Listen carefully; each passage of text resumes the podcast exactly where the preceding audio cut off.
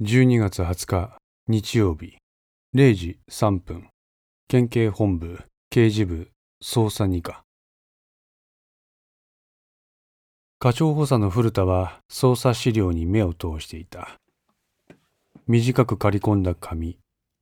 顔に深く刻み込まれたシワ。タバコのヤニで黄色くなった歯。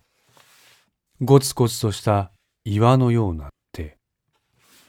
一見ヤクザかといった荒削りの風貌の男だが彼が属しているのは会社犯罪や贈収賄詐欺といった知能犯を取り扱う捜査二課。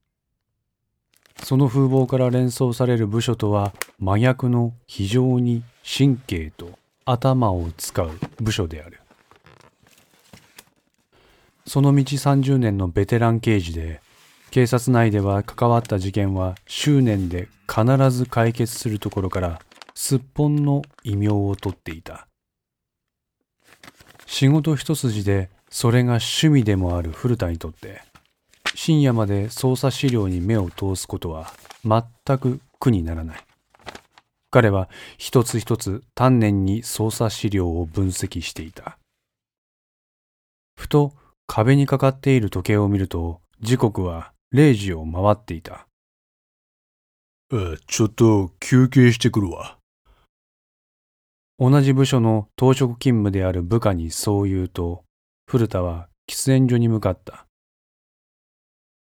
喫煙所に向かう途中いつもはこの時間には静かな捜査一課に捜査員が数名慌ただしく入室していく様子を見て彼は何かを感じた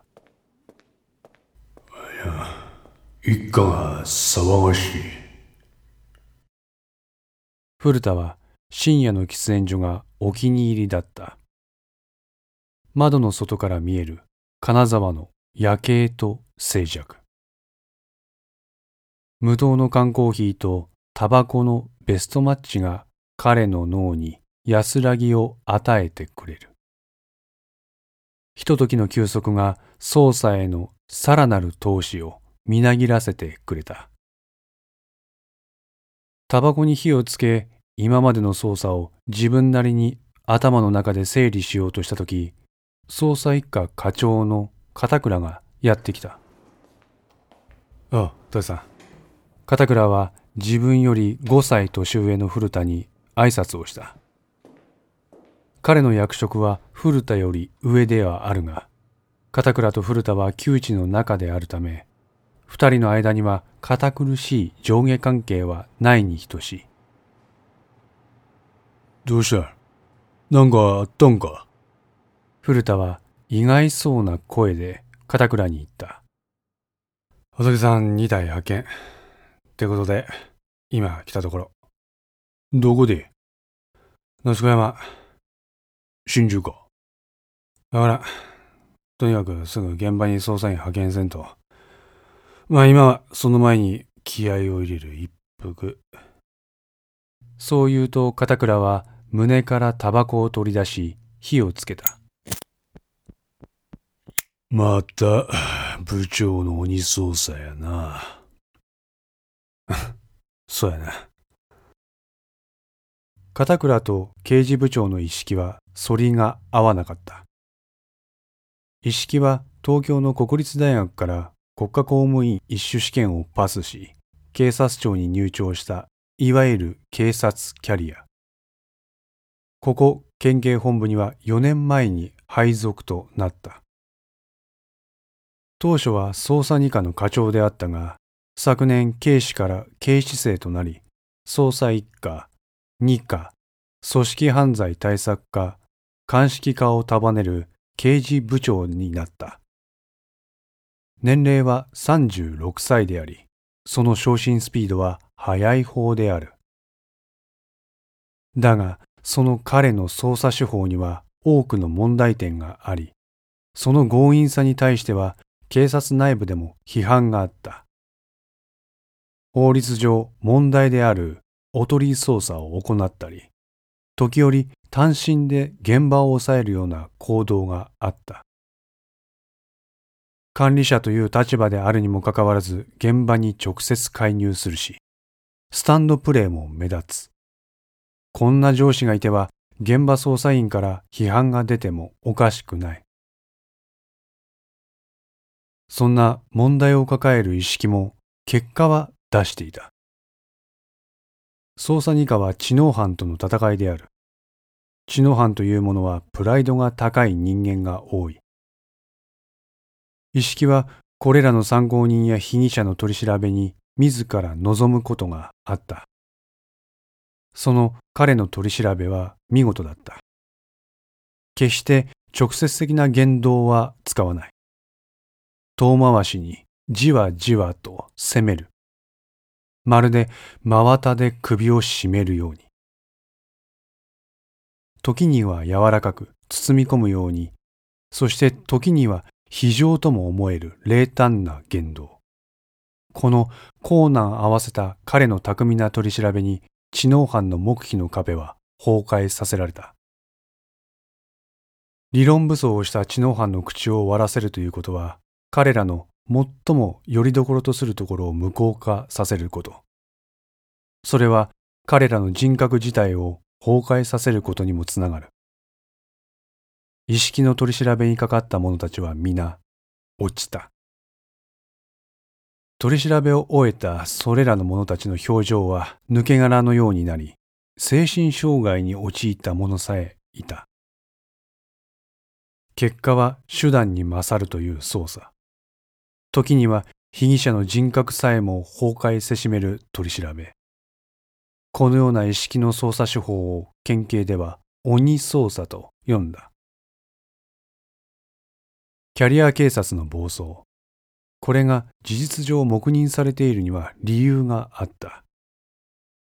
捜査二課の検挙率が意識の着任を飛躍的にアップしたのである。組織内部の不協和案と検挙実績の向上。どちらが警察にとって大事かといえば、考えるまでもなく後者だ。鬼捜査の存在は決して外に出ることはなかった。実績を積み、捜査二課課長から刑事部長に昇進した意識は、鬼捜査を刑事部全体に適用した。二課の連中はすでに彼のやり方に免疫を持っていたが、一課にはそれがなかった。警察組織において上司の命令は絶対である。しかし、意識の鬼操作によって一家の不協和音がどんどん広がっていった。この状態を見るに見かねた片倉は折を見て彼に意見した。だがそれは取り合ってくれることはなかった。一式が刑事部長になって3ヶ月後、片倉はもうついていけないということで、古田に警察を辞めたいと相談を持ちかけていた。しかし、遺留され、彼は現在も意識のもとで働いている。片倉は意識のやり方を認めたわけではなかった。しかし彼が刑事部長になり、1年経った現在において、捜査一課の殺人や強盗などの重大事件の検挙率は100%。それまでの実績は70%であり、彼の実績については認めざるを得ない状況だった。また、彼の捜査方法に対する市民からの苦情なども受け付けていない。不満が出ているのは、もっぱら組織内部からのものだけだった。どうした片倉？さっきから携帯ばっかいじって。古田は自分の腕時計に目をやった。時刻は0時10分。家族や友人に電話をかけるような時間でもない。